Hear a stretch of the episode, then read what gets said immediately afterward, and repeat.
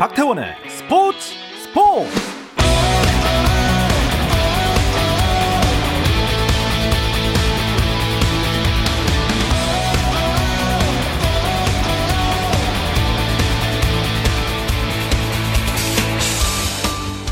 스포츠가 있는 저녁 어떠신가요?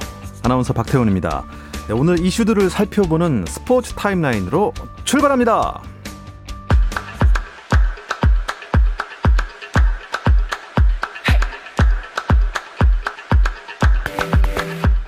새로운 2연전 매치업으로 경기에 나선 프로야구 상황부터 알려드리죠. 1위 KT와 3위 삼성의 격돌이 눈길을 끌고 있습니다.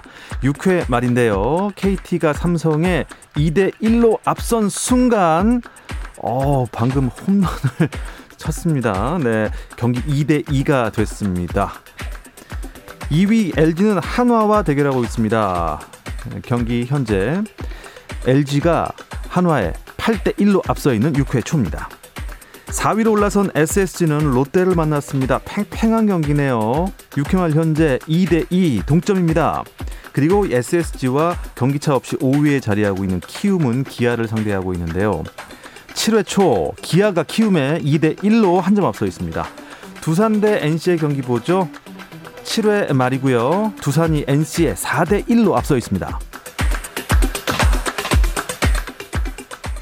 미국 프로야구에서는 탬파베이 레이스 최지만이 보스턴 레드삭스와의 경기에서 17일 만에 복귀전을 치렀지만 4타수 무안타로 마쳤고 경기에서는 보스턴이 2대1 역전승을 거뒀습니다. 한편 류현진의 소속팀 토론토 블루제이스가 7연승을 질주하며 아메리칸 리그 와일드카드 경쟁을 혼돈으로 몰고 갔습니다. 토론토는 오늘 뉴욕 양키스를 6대 3으로 이겼는데요. 이렇게 되면서 아메리칸 리그 와일드카드 3위 토론토와 2위 양키스의 승차는 1.5 경기로 줄었고 1위 보스턴 레드삭스와의 격차도 두 경기에 불과합니다. 2020 도쿄 하계올림픽에 불참한 북한이 국제올림픽위원회 IOC로부터 징계를 받았습니다. IOC는 집행위원회를 연 뒤 북한 올림픽위원회 NOC의 자격을 2022년 말까지 정지한다고 발표했습니다. 자, 이에 따라 북한은 국가 자격으로는 5개월 앞으로 다가온 2022 베이징 동계올림픽에 출전할 수 없게 됐습니다. 노박 조코비치와 알렉산더 즈베레프가 US 오픈 테니스 대회 남자 단식 준결승에서 맞대결합니다. 조코비치는 남자 단식 8강전에서 마테오 베레티니에게 3대 1로 역전승 거뒀고 또 도쿄올림픽 4강에서 조코비치를 이겼던 즈베레프죠. 로이드 해리스를 3대 0으로 이기고 준결승전에 올랐습니다.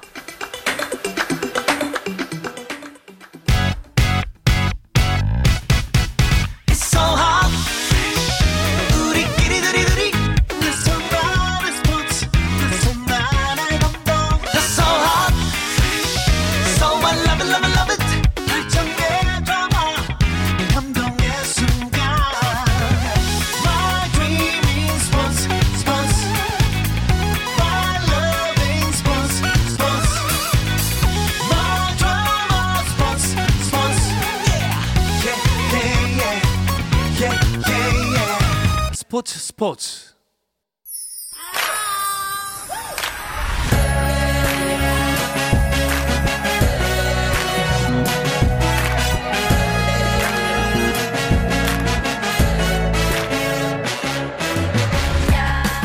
목요일에는 해외 축구 이야기와 함께하고 있죠. 라디오의 발롱도르를 꿈꾸는 이건 김정용의 랄롱도르 시작하겠습니다.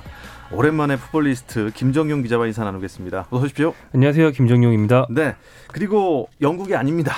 아직 한국에 계십니다. 이건 기자 함께 하겠습니다. 어서 오십시오. 네, 안녕하세요. 이건입니다. 반갑습니다. 야, 이, 이 조합은 사실 저 처음입니다. 네, 이렇게 셋이 보는 거 한국관에서 직접 뵙는 그렇죠. 거는 네, 처음이네요. 처음이죠. 네. 제 방송 시작해서 김정용 기자 옆에 계시고 이건 기자 항상 전화 연결해서 그렇죠. 아 우리가 재밌는 얘기를 해도 그 시차 때문에 중간에 못 끼어드셨어요. 얼마나 본의, 답... 본의 아니게 둘만 웃고 그러니까 답답하셨겠어요. 네. 김정용 기자는 3주 만인데 그동안 터키를 다녀오셨다고요? 어, 네, 제 3주 전, 그러니까 지지난주가 김민재 선수가 터키에서 데뷔하던 시기라서 맞춰서 터키 출장을 일주일 가고요. 출장을 딱 일주일 갔다 왔는데 이제 자가격리를 2주 일하느라 3주 만에 왔습니다. 아, 그래서 네. 돌아와서 자가격리가 길었군요. 그렇습니다. 자가격리가 더 힘드셨다는 얘기도 있었습니다. 자, 김민재 선수 어쨌든 뭐 이번 A 매치에서 맹활약했죠. 네, 어, 그 유럽에서 부랴부랴 좀 너무 힘든 시점에 귀국한 선수가 유럽파가 4명 있었는데 그중에 두 경기 다 풀타임 뛴 건 김민재밖에 없었고요. 또 한국이 두 경기 다 무실점으로 마친 게 1득점밖에 없었는데도 1승 1무를 거둘 수 있는 원동력이었는데 김민재가 확실히 수비의 중심에 있었죠. 음, 아주 맞습니다. 맹활약했습니다. 예. 이건 기자는 어떻습니까? 정말 국내에서 A 매치 본 거는 정말 오랜만이시겠어요? 네, 뭐 기본적으로 국내 A 매치 기간 중에 네, 국내 별로 없었기 때문에 네. 정말 오랜만이었는데 현장은 가지는 못했어요. 계속 코로나 기간이고 4단계 기간이다 보니까 아, 대한축구협회에서도 각 경기별로 취재진을 각 회사별로 한 명 내지 두 명으로 제한을 하고 있기 때문에 네. 현장을 가지는 못하고 집에서 TV를 지켜보면서 하지만 새벽에 한국 축구를 보는 것이 아니라 아, 네, 저녁에 한국 축구를 본다라는 그 느낌 또 다르겠네요. 네 네. 그래서 그 느낌을 하면서 너무 좋았다. 아, 네, 아, 영국에서 보기엔 새벽이군요. 새벽까지는 아니고 한 낮, 아, 그러니까 한 10시, 오전 아, 10시. 이른 아침. 오전 이른 아. 한국에서 NBA나 이런 미국 스포츠 보는 정도. 그렇죠. 약간 느낌. 그런 아, 느낌. 그렇군요. 네. 어땠습니까? 뭐 벤투 이야기는 또 내일도 짚어드릴 예정이지만 두 분의 평도 듣고 싶습니다. 어떻게 보셨어요? 어, 저는 뭐 손흥민, 황의조 같은 핵심 선수들을 좀 더 잘 활용할 수 있는 방법을 좀 더 치열하게 고민을 해야 된다. 이 선수들이 원래 가지고 있는 능력에 비해서 요즘 대표팀에서 경기력이 전혀 안 나오잖아요. 컨디션 관리든 전술이든 손흥민, 황의조 같은 선수들을 살릴 방법을 고민하고 정 안 되면 플랜 B를 음, 뭐 이번에 손흥민보다 황희찬이 잘했거든요. 같은 위치에서 많이 마련해 놔야 된다라는 생각이 들었습니다. 그러니까 뭐 이라크랑 이번에 레바논 다 보셨죠? 네. 어떠셨습니까? 어, 결과도 그렇고 내용도 그렇고 좀 2% 부족하지 않았나. 음. 그러니까 1승 1무를 거두면서 패배하지 않았다라는 거 점에는 의미가 있겠지만 홈에서 두 경기를 했거든요. 원래 홈 원정이었는데 그 원정을 홈으로 바꿨기 때문에. 그러면 2승을 했었어야 됩니다. 그래야지. 편하게 갈 수 있는데 어, 그런 결과에서 좀 아쉬웠고 특히나 벤투 감독이 이렇게 주창하고 추구하는 점유율 축구, 이 점유율 축구, 빌드업 축구 이것의 목적이 무엇이냐 여기에 대해 다시 한번 생각을 하게 됐다. 그러니까 점유율을 극대화하고 빌드업을 함으로 인해 가지고 상대의 공격 기회를 차단하고 빨리 선제골을 넣어가지고 유리하게 이끌어가는 것이 어, 벤투호의 축구의 색깔인데 그것을 하기 위해서 여러 가지 패스라든지 패스의 강도도 약했고 속도도 느리고 패스의 뭐 이런 여러 가지 어, 방향이라든지 이런 쪽도 상당히 아쉽게 되면서 어, 조금 내용도 안 좋았고 특히 만약에 아드보카트 감독이라든지 그런 상대 팀 감독이라면 손흥민 선수한테 가는 패스만 막으면 되는 그러니까 한국 축구가 되게 단조로운 축구를 한다. 그래서 음. 빨리 뭔가 플랜 B가 있어야 된다 라는 것을 다시 한 번 더 느끼게 된 그런 2연전이었습니다. 사실 레바논전에서도 거의 공이 상대편 진영에서만 놀았는데도 불구하고 골이 거의 끝에 가서 나와서 정말 답답하고 손에 땀을 쥐는 진땀승을 거뒀습니다. 유럽에서도 지금 카타르 월드컵 예선들이 이어지고 있죠. 이탈리아가 엄청 잘하는 것 같은데요. 네, 어, 이탈리아가 가장 최근 경기에서 오늘 새벽에 리투아니아의 5대0 대승을 거뒀어요. 이로 이로써 이탈리아는 A매치 37경기 무패를 달성했습니다. 이게 기존 세계 신기록이 35경기냐 6경기냐에 대해서는 약간 이론이 있었지만 아무튼 이탈리아가 37을 달성하면서 세계 신기록을 세웠고요. 기존 기록을 이제 브라질과 스페인이 공동으로 갖고 있었는데 스페인 같은 경우는 우리가 잘 아는 뭐 차비 에르난데스, 이니에스타 이 시절 네. 2010년 전후에 세운 거거든요. 예. 그걸 이번에 이탈리아가 깼고요. 단순한 무패 행진만 한 게 아니고 잘 우리 다 알다시피 최근에 열린 유로 2020에서 이탈리아가 무패 우승을 하면서 깬 거잖아요. 그러니까 기록과 실질적인 트로피를 둘 다 갖게 된 음. 이탈리아의 최근 엄청난 상승세입니다. 글쎄요, 저는 뭐 해외 유럽 드라마 같은 거 보니까 수비만 잘한다 그러면 너희가 이탈리아야 막 이렇게 놀리기도 할 정도로 아주리 군단 수비가 강한 팀이죠 이탈리아가. 그렇죠. 예전부터 카테나치오 그러니까 빗장 수비라고 해서 이탈리아는 수비에 중점을 두고 그리고 이제 뭐 역습을 한다라든지 뭐 인자기 선수의 그런 뭐 뒷공간 돌파라든지 이렇게 선을 끈 거라든지 뭐 아, 이런 인자기. 식의 예. 그렇죠. 저희의 나이가 나옵니다. 인자기에서. 네. 루카 토니, 인자기, 뭐 델 피에로 이런 선수들이 예. 있었는데 로베르토 바지오는 안 나옵니까? 아, 거기서 또 이제 진행자님의 나이가 나오고 기자들의 나이가 나오고 나옵니다. 네, 그렇게 됐는데 이제 이탈리아가 37경기 동안에 29승 8무를 기록을 했거든요. 근데 이제 지금의 이탈리아 로베르토 만치니 감독이 아, 2018년 5월 달에 이탈리아를 맡았어요. 그 이후에 로베르토 만치니 감독 체제하에서 이탈리아는 단 두 번 졌습니다. 그리고 이제 29승 8무 행진을 달렸는데 가장 큰 것이 물론 수비도 수비겠지만 아, 기본적으로 허리와 측면에서 여러 가지 그런 빌드업이라든지 이런 쪽도 좋고 그 다음에 이 만치니 감독이 다른 그 전에 뭐 벤투라 감독이라든지 이탈리아를 좀 어떻게 좀 힘들게 했던 감독들이 있거든요. 월드컵 진출 실패하고 맞죠. 이런 감독들에 예. 비해서 달라진 점은 리그에서 세리아에서 정말 좋은 폼을 가지고 있는 선수들을 계속 수혈을 하면서 대표팀 내에 그런 경쟁 구도를 이렇게 이제 만들었다. 그렇기 때문에 대표팀의 전체적인 선수들이 경쟁 구도 하에서 경기력이 좋아졌다. 그것이 가장 크지 않았나라고 생각을 합니다. 아, 대한민국도 손흥민 같은 선수가 한 네 명 정도 있었으면 참 경쟁 시켜볼 만한데 말이죠. 어, 자, 김 기자 또 어떤 나라들의 행보가 눈길을 모았죠? 어, 현재 전체에서 유일하게 전승 행진 팀이 하나 있습니다. 이 팀이 약간 의외일 수도 있어요. 덴마크인데요. 아, 덴마크. 네, 데프- 덴마크가 F조 1위입니다. 그 지난 유로에서 그 크리스티안 에릭슨 선수가 경기 중 심장마비로. 그 죽을 고비를 넘겨서 그 충격적인 일이 있었죠. 근데 그 뒤로 오히려 똘똘 뭉쳐서 그 대회에서 4강을 가지 않았습니까? 맞습니다. 그 상승세가 이어지고 있어요. 그래서 현재 유일하게 전승 중인 덴마크고요. 그 밖에 뭐 우리가 잘 아는 강호들 포르투갈, 스페인, 프랑스, 벨기에, 네덜란드, 크로아티아, 독일 이런 팀들이 무난하게 각조 1위를 달리고 있습니다. 야, 그럼 그런 팀이 또 카타르 월드컵에서 또 16강을 위해서 또 이렇게 열심히 싸우게 될지도 모를 텐데요. 어쨌든 뭐 이건 기자는 영국에서 오셨으니까 잉글랜드 경기가 또 많이 신경이 쓰이시겠어요. 네, 아무래도 잉글랜드의 그 축구 성지 웸블리 앞에서 살고 있기도 하고 네. 네, 그렇기 뭐. 때문에 잉글랜드의 이번 9월 A매치 월드컵 예선 3 경기를 좀 유심히 지켜봤는데 일단 3 경기를 치렀어요. 그러면서 어, 2승 1무를 기록을 했습니다. 헝가리 원정에서 4대 0 승리하고 안도라와의 홈 경기에서 4대 0 승리를 하고 폴란드 원정에서 1대 1로 비겼는데요. 일단 기본적으로 잉글랜드가 이 속한 I조에서는 잉글랜드가 최강 팀이고 그 잉글랜드의 아성을 도전할 팀은 폴란드 정도밖에 없거든요. 어, 예. 하지만 이미 어, 2승 1무를 거두면서 전체적으로 5승 1무 거의 뭐조 올라갔다고? 1위를 네, 독주 체제로 하게 됐고 해리케인 선수가 이 세 경기에서 페널티킥을 포함해서 세 골을 넣으면서 역시 골잡이로서의 음. 면모를 과시를 했습니다. 케인 선수는 약간 먼발치지만 워낙 자주 보셔가지고 그냥 동생 같겠어요 이제. 어 동생 같은데 이 얼굴 아, 아, 오케이. 동생 같은데 네 동생. 저는 같습니다. 좀 궁금한 게 케인 선수가 몇 살인지 우리나라 나이로 어 93년생의 손흥민 선수보다 어립니다. 한 살 어린. 그렇습니까? 네. 그렇습니까가 어, 나오죠. 네. 굉장히 충격에 여러분 뭐이 라디오로 청취하시는 분께서는 나중에 인터넷으로 해리 네. 케인 선수의 얼굴 한번 확인해 보시기 바랍니다. 굉장히 좀 어. 수염을 멋있게 길렀어요, 그렇죠? 네. 어쨌든 뭐 유럽은요, 조 2위여도 월드컵 본선 올라가죠. 이제 그 각조 총 10개의 조로 나뉘어져 있는데 각조 1위 팀 10팀은 본선에 직행을 합니다. 네. 그리고 이제 그때 각조 2위 팀이 좀 복잡해지거든요. 각조 2위 팀 10개 팀. 그리고 어 2020, 2021 UEFA 네이션스 리그에서 각조 1위를 차지한 팀들. 이 말로 설명을 드려도 상당히 복잡한데 이제 그때 되면 그 팀들이 나올 거예요. 사실 예. 이제 그 상위 두 개 팀. 그러니까 10개 팀에 두 개 팀이 묶어서 12개 팀이 되죠. 이 12개 팀을 4개 팀씩 3개 조로 나눠서 플레이오프를 해 가지고 나머지 세 개 팀을 이제 본선에 올리는 그런 구조거든요. 그렇기 때문에 각 팀들은 일단 조 2위는 무조건 해야지 음. 월드컵에 나갈 수 있다라는 그런 희망을 품을 수 있고요.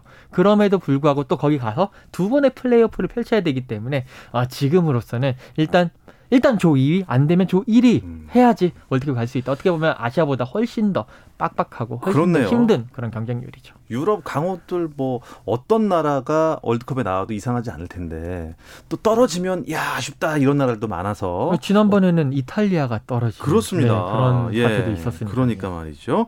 아, 또 다른 남아메리카에서도 월드컵 예선들이 이어졌는데 이 아르헨티나와 브라질의 월드컵 예선전은 이거는 뭐 우리나라에서 일반 뉴스에서도 다뤄질 만큼 큰 사건이 일어났어요. 네, 어, 이거 좀 복잡한데 원래 잉글랜드 프리미어리그에 있는 선수들은 뭐 영국 정부가 정한 좀 코로나19 위험 국가로 대표팀 차출을 거부했어요. 네. 거기 브라질과 아르헨티나가 둘 다 포함이 돼 있었거든요. 예. 그러니까 당연히 브라질 입장에서는 뭐 피르미누, 알리송, 뭐 에데르손 이런 프리미어리그에 뛴 선수들을 다 못 불렀는데 아르헨티나는 뭐 이렇게 표현이 될지 모르겠는데 뒷공작을 해서 각 구단 구단을 개별적으로 접촉해서 데려간 거예요. 혹은 뭐 그냥 데려 막 막무가내로 데려가기도 하고요. 근데 이제 이 브라질 입장에서도 영국에서 건너온 선수들은 똑같이 코로나19 위험 국가에서 온 선수로 취급을 하기 때문에 네네. 이 선수들을 우리 경기에 못 뛴다. 근데 사실 못 뛰는 게 아니고 애초에 격리를 시키던지 입국을 막았어야 되잖아요. 근데 브라질이 이걸 나중에 알고 경기가 킥오프가 된 뒤 5분 뒤에야 이 선수들을 붙잡은 거예요. 그러니까 브라질이 어떻게 보면 자기네 방역 지침에 맞는 행위를 한 것이지만 그 축구계와 방역 당국의 손발이 안 맞으면서 해프닝이 어. 크게 일어난 거죠. 그러니까 경기가 시작되고 나서 취소가 된 건가요? 그렇죠. 5분 있다가 경찰들이랑 그 브라질 보건당국 담당자가 잔디 위로 들어오더니 이거 무효입니다 이렇게 했습니다. 이야, 진짜 초유의 사태가 벌어졌군요. 메시도 있었습니까? 어 그렇죠. 메시가 이제 아르헨티나 대표로서 예. 그 브라질의 네이마르나 뭐 아우베스나 이런 친한 선수들이랑 야 이거 말이 되냐? 이러고 추정되는 이야기를 나누고 있었습니다. 이야, 어쨌든 뭐 앞으로 그 영국 프리미어 리그에서 뛰는 선, 남미 선수들은 브라질 경기에 출전을 앞으로 못 하는 거예요, 그러면? 그러니까 남미 선수들이 대부분 이제 출전하기가 힘든 이유가 뭐냐면 영국의 방역 규정을 한번 살펴봐야 됩니다. 영국은 전 세계에 있는 나라들을 그런 뭐 코로나 19 확진율이라든지 이런 걸 기준으로 해서 red list, 그러니까 적색 국가, 그다음에 노란색 국가, 황색 국가, 그리고 green list 이렇게 세 단계로 나눴는데요. 네. 이 적색 국가에서 갔다가 온 사람들 최근 14일 이내에 적색 국가에 갔다 온 사람들은 무조건 열흘간 어, 지정한 호텔에서 자가격리 이유 여하를 막론하고 네. 그렇게 하게 만들었습니다. 그렇기 때문에 어, 남미가 대부분 red list이기 때문에 어, 이제 그 프리미어 리그 이제 선수 그러니까 팀 입장에서도 갔다 오면 2주 동안 경기를 못 아, 뛰니까 안 된다. 그러네요. 그렇게 하고 브라질 입장에서도 그러면 우리 프리미어 리그 팀 선수들 안. 차출 안 하겠다. 아. 그 대신에 우리가 차출을 못 했으니까 2주 동안 두 경기 정도는 프리미어 리그 에서도 경기 출전하지 못하게 해라라고 이제 피파에 제소하면서 약간 이렇게 힘 겨루기를 하고 있는 상당히 상황입니다. 복잡한 문제가 생겼습니다. 어쨌든 뭐 저희 청취자분들은 목요일에 가장 궁금한 해외 축구 이야기를 랄롱도르에서 궁금해 하시니까요. 아, A매치 주간을 뒤로 하고 선수들 다시 소속 팀으로 리그 경기를 준비하기 위해 떠났습니다. 이 이야기 잠시 쉬었다 와서 나누겠습니다. 골이에요, 골이에요! 골을 기록합니다!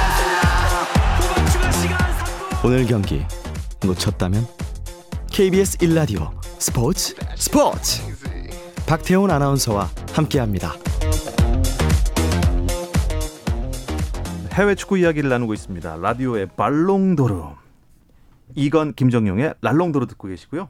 풋볼리스트 김정용 기자, 영국의 이건 축구 전문 기자와 함께하고 있습니다. 이건 기자, 어쨌든 우리 유럽파들 네. 뭐 A 매치 9월 끝나고 복귀를 해서 준비를 해야 되는데 손흥민 선수가 레바논전에 못 나왔거든요. 그래서 네. 검사를 해보니까 뭐 종아리 쪽 근육 파열이 심각하다고 들었습니다. 일단 뭐 대한축구협회에서는 오른쪽 종아리 쪽에 근육 염자 라고 발표를 해서 염자라면 삐었다라는 뭐 그런 의미인 것 같은데 어 일단 그래서 레바논 전은 아예 명단 제외를 했고요. 그리고 이제 그 다음 날에 영국을 떠났습니다. 영국에 네. 도착을 해서 어 코로나 검사를 할 것이고 그리고 이제 릴- 이제 음성이 나와서 어 다시 복귀를 하게 되면 바로 이그 정밀 검사라고 하죠. 그걸 하게 되는데 지금 그 정밀 검사 결과는 아직까지는 나오진 않았어요. 그게 아마 내일 이곳 시간, 그러니까 영국 시간으로는 내일 밤 정도에 누누 산투 감독이 공식 기자회견을 합니다. 그때 어, 손흥민 선수의 정확한 어, 뭐 그런 음. 이제 상태가 나올 것이고요. 어, 손흥민 선수 외에도, 그러니까 지금 상황에서는 손흥민 선수 이 크리스탈 팰리스와의 원정 경기는 조금 뛰기 힘들지 않겠느냐 선수 보호 차원에서라도 좀 결장을 시키지 않겠느냐라는 그런 어, 예상이 지배적이고 손흥민 선수 외에도 스티븐 베르베인이라든지 올리버 스킵 뭐 라이언 세세뇽 이런 선수들이 부상이고요 A 매치 아. 갔다 다 부상을 당했습니다 그 선수들은 이제 대부분이 21세 이하 뭐 이런 팀이었는데 부상 당했고 그리고 아까 전에 김종현 기자가 얘기했던 아르헨티나 를 갔다 온 뭐 로셀소라든지 이런 선수들은 2주 자가격리. 때문에 뛰지 못하기 때문에 못하니까. 7명이 못 뛰는 그런 좀 사태를 이야. 맞이하게 됐습니다. 근데 손흥민 선수가 본인의 그 부상 정도를 뭐 피로가 쌓여서 그런 거겠지만 뭐 인지를 못했을까요? 본인도 알고 있지 않았을까요? 어, 예, 그 벤투 감독이 얘기한 바로는 그 한국이 A 매치 두 경기를 연속으로 했잖아요. 네. 첫 경기 풀타임 뛰고 그 다음 날 처음 훈련에서 이상을 느꼈고 아. 며칠 있다가 두 번째 경기 전날 어, 9월 1일에 두 번째 이상을 느꼈다고 해요. 근데 손흥민 제가 취재한 바로는 손흥민 선수 본인은 뛰고 싶다는 얘기를 했다고 합니다. 그러니까 아예 못 뛸 상황은 아니었다는 건데 음. MRI를 찍어 보니까 네. 예, 그 부상 부위가 미세하게 발견이 돼서 어, 보호 차원에서 아예 제외를 한 거라고 하니까요. 만약에 그 상태가 악화되지 않았고 며칠이 지금 지났으니까 벤투 감, 아, 벤투 감독이 산투 감독이 보기에 괜찮다 싶으면 뭐 크리스탈 팰리스전에 당겨서 쓸 가능성도 음. 약간은 있는 것 같습니다. 근데 이제 손흥민 뭐, 선수 예. 같은 경우에는 그 전에도 프리미어 리그에서도 왼쪽 허벅지에 계속 테이핑을 하고 있었거든요. 그만큼 왼쪽 허벅지가 좋지 않았고 왼쪽 허벅지에 그런 무리가 가고 있으니까 오른쪽으로 좀 더 힘이 실리게 되면서 음. 다시 그런 결과 있잖아요. 왼쪽이 안 좋으면 오른쪽이 안 좋아지는 그런 거가 있기 때문에 지금으로서는 제가 생각하기에는 절대 안정이 필요하지 않나 하는 생각입니다. 이건 기자 말씀하신 대로 지금 토트넘의 주전 주축 7명이 빠질 예정이니 이 크리스탈 팰리스와의 경기에서는 조금 사- 이 연승 행진 끝날 수도 있지 않을까요? 어, 네, 어, 토트넘이 현재 3연승을 기록하면서 뜻밖의 단독 선두를 질주하고 있지만 뭐 다들 경기를 어, 시청하신 분들이 비슷한 생각을 하시는 게 어, 3연승 할 정도로 잘하는 것 같지는 않은데 이런 생각들을 하거든요. 다 경기 결과도 1대 0이었고 그 중에 약간 운이 좋아서 들어간 골도 있었고 어, 아주 다 독보적인 경기력은 아니기 때문에 네. 이렇게 결장자가 많다는 것은 뭐 이번에는 연승이 끊길 좀 큰 위기라고 봐야겠죠. 아 그래도 어떻습니까? 어 토트넘이 잘하고 있죠. 어, 저도 그걸 저도 그걸 모르겠어요. 왜냐하면 세 경기를 다 봤는데 네. 저도 그 세 경기를 보면서 뭐 맨시티전이라든지 울버햄튼전이라든지 와포드전을 보면서 아니 토트넘이 저 경기력으로 어떻게 이겼지? 왜 이겼지? 라는 생각이 계속 머릿속에서 떠나지 않는 모습이었습니다. 그러니까 공격을 시원스럽게 하는 것도 아니고 수비는 정말 버겁게 버겁게 음. 막아내는 모습이었는데 네. 그럼에도 불구하고 3연승을 달린 거는 일단 선수들의 응집력이 상당히 좋았다. 그리고 좀 운도 따랐고 특히 누누 산투 감독 자체가 아, 자기가 쓰던 선수들을 계속 쓰는 경향이 있거든요. 그러니까 선수들이 제일 처음에 감독이 바뀌었으니까 내가 좋은 모습을 보여야지 계속 주전을 뛸 수 있을 것이다. 라는 그러한 동기 의식도 여러 가지 음. 들어가면서 이런 것들이 버무러지면서 아, 3연승을 달린 게 아닌가. 하지만 크리스탈 팰리스는 쉽지 않을 것 같습니다. 아 산투 감독이나 벤투 감독이나 쓰는 선수만 쓰는 건 비슷하군요. 네. 아 황희찬 선수 얘기를 좀 해보죠. 울버햄튼 유니폼을 입고 뛰는 모습을 볼 수 있을까요? 네, 어, 일단 A매치 기간 전에 이제 황희찬 선수가 울버햄튼 그 임대 계약을 하고, 어, 그 경기장에 가서 이제 팬들 앞에서 인사를 했습니다. 그리고 A매치를 다녀왔고, 조금 전에 울버햄튼 홈페이지를 가니까 황희찬 선수의 첫 번째 날, 이렇게 울버햄튼 오. 첫 번째 날 그래서 여러 가지 그런 게시물들을 어, first 올려놨더라고요. 해갖고. 네, first day라고 그래서 황's first day라고 그렇게 올려놨는데 일단 울버햄튼은 한국 시간으로 23일 오후 11시에 왓포드 원정 경기를 치르게 됩니다. 어, 황희찬 선수 레바논과의 경기에서 활발한 모습을 보여줬는데 약간 마무리가 아쉽긴 했지만 상당히 좋은 모습을 보여줬는데 왓포드전에서는 아직까지는 주전으로 뛰기에는 조금 부족하지 않을까. 그러니까 음. 뭐 선수의 개인적 역량보다도 이제 팀에 들어갔고 팀의 그런 문화도 배워야 되고 팀의 여러 가지 전술도 배워야 되기 때문에 아, 그런 것보다는 서브로 들어가면서 조커로 나오지 않을까.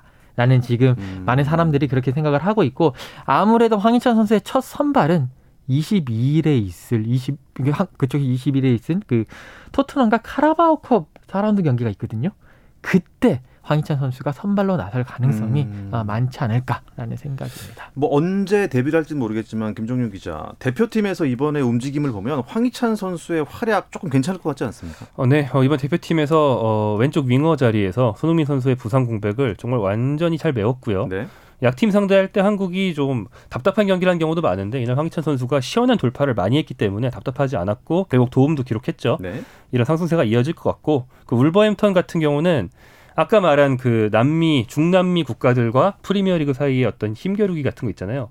멕시코도 해당이 됩니다. 근데 울버햄튼 주전 공격수인 라울 히메네스 선수가 멕시코 선수라서 멕시코 축구협회도 울버햄튼의 히메네스를 못 뛰게 할게 피파에 요청을 할 것이다. 징계 요청을 할 것이다라는 설이 있어요. 아직 확정은 아닙니다만. 그리고 울버햄턴은 토트넘과 반대로 지난 세 경기에서 무득점 전패입니다. 이렇게 공격진이 모두 부진하기 때문에 예. 황희찬 선수가 뭐 이건 기자가 얘기하신 그 타이밍은 황희찬 선수 개인의 적응을 생각한 것이고 아마 적응이 되는 대로 음. 일단 지푸라기를 잡아야 되니까 주전 공격수로. 예, 희찬아 네가 지푸라기지 이러면서 투입을 해보지 않을까 아. 생각이 듭니다. 아 이게 지푸라기일지 강력한 막대기일지는 출전해봐야 할 것 같습니다. 아, 프리미어리그 팬들 지금 막 기대하고 있는 경기들이 뭐가 있을까요? 일단 이번 4라운드 경기 다른 경기 필요 없고요. 네. 딱 한 경기 있습니다. 맨유의 경기. 맨유? 맨유가 어떤 상대랑 붙는지도 상관없습니다. 일단 맨유는 뉴캐슬과 홈 경기를 치르는데요. 그거는 별로 관심 없고 맨유의 number 7, 7번 크리스티아노 호날두 선수 왔지 않습니까? 야, 이 선수가 이 경기에서 빅- 뛸지 안 뛸지. 빅뉴스예요. 그러니까요. 다들 맨시티 간다라는 얘기들로 예상을 하고 있었는데 알렉스 퍼거슨 감독이 갑자기 전화 한 통 해가지고 어 날두야 돌아와야지 컴백해야지 이렇게 이야기를 하면서 한국, 한국어를 잘하시네요, 굉장히. 퍼거슨 감독이. 네 날두야 그렇게 네. 하면서 올드 트래포드 돌아왔기 때문에 그 경기 뛸지 안 뛸지 아. 그게 가장 큰 주목도가. 높은 경기입니다. 호날두 그때 경기 바로 나올까요? 어, 지금 뭐 준비를 하고 있다라는 얘기는 있는데 뭐 현지에서도 뭐 의견 좀 분분한 것 같습니다. 하지만 확실한 건 벤치에 앉아 있던지 심지어는 벤치 뒤에 음. 관중석에서 손만 흔들어줘도 어, 어지간한 경기에서 골 아. 나오는 것보다 더 아. 훨씬 많은 관심을 받지 않을까. 노쇼는 하지 않겠죠. 아, 예. 그럴 일은 뭐. 아, 예. 네. 아, 갑자기 옛날, 옛날 호날두 별명이 잠깐. 네. 날강, 예. 자, 어쨌든 뭐, 김민재 선수가 이번 A매치 때 중심을 딱 잡아줘서 역시 김민재다 했습니다. 그 터키 현지에서는 뭐, 앞으로의 성적 어떻게 기대하고 있어요? 어, 터키에서 보여준 모습도 우리 한국 대표팀에서 보여준 모습이랑 정말 비슷하다고 보시면 되겠고요. 터키 리그가 수준이 아주 높은 리그는 아니지만 그래도 유럽에 처음 진출한 거잖아요. 그런데 이제 몸이 안 만들어졌는데 감독이 급히 투입했어요. 아, 그래요. 김민재가 없으면 이제 못 이길 것 같다면서 그런데 이제 어 약간 100%가 아닌 컨디션임에도 불구하고 낯선 환경에서 정말 좋은 모습 많이 보여줬고 페네르바체가 이제 유로파 리그를 나갑니다. 그렇기 때문에 우리가 박지성, 손흥민 선수한테서 많이 본 주중주말, 주중주말 3, 4일 간격 경기를 계속해야 되거든요. 아, 김민재 선수는 아마 이제 새로운 네. 노동 강도를 체험하게 될 것 같습니다. 아유, 그, 그러면 안 되는데 말이죠. 예, 체력 관리 잘 하시기 바랍니다. 자, 이건 기자가 끝으로 다른 우리 유럽파들 경기 일정 짚어주시죠. 네, 어, 이제 뭐 다른 선수들 많이 이제 이재성 선수를 많이 뛰고 있겠지만 가장 이번 이제 유럽파들 중에서는 이강인 선수의 경기가 어. 가장 중요할 것 같습니다. 예. 이강인 선수 이제 발렌시아를 떠나서 마요르카 유니폼을 갈아입었죠. A 매치 기간 중에 어, 이제 차출이 되지 않았기 때문에 그동안 마요르카에서 상당히 좋은 이제 몸도 만들고 많이 이제 적응을 했기 때문에 아틀레틱 빌바오 원정 경기를 치르거든요. 12일인데 아, 이 데뷔 가능성도 있고요. 특히 마요르카에는 일본의 쿠보 선수, 쿠보 어. 다케오 선수가 있기 때문에 네네. 서로 함께 한일 두 날개가 어떤 모습 보일지 한번 지켜보시면 될 것 같습니다. 자, 이젠 발렌시아의 이강인 아닙니다. 마요르카의 이강인 파이팅 하시기 바랍니다. 뭐 이 팀에서는 출전 기회 자주 가질 수 있겠죠. 이야기 끝으로 이번 주 랄롱드로 여기서 마치도록 하겠습니다. 이건 축구 전문 기자 고맙습니다. 감사합니다. 풋볼리스트 김정용 기자 고맙습니다. 고맙습니다.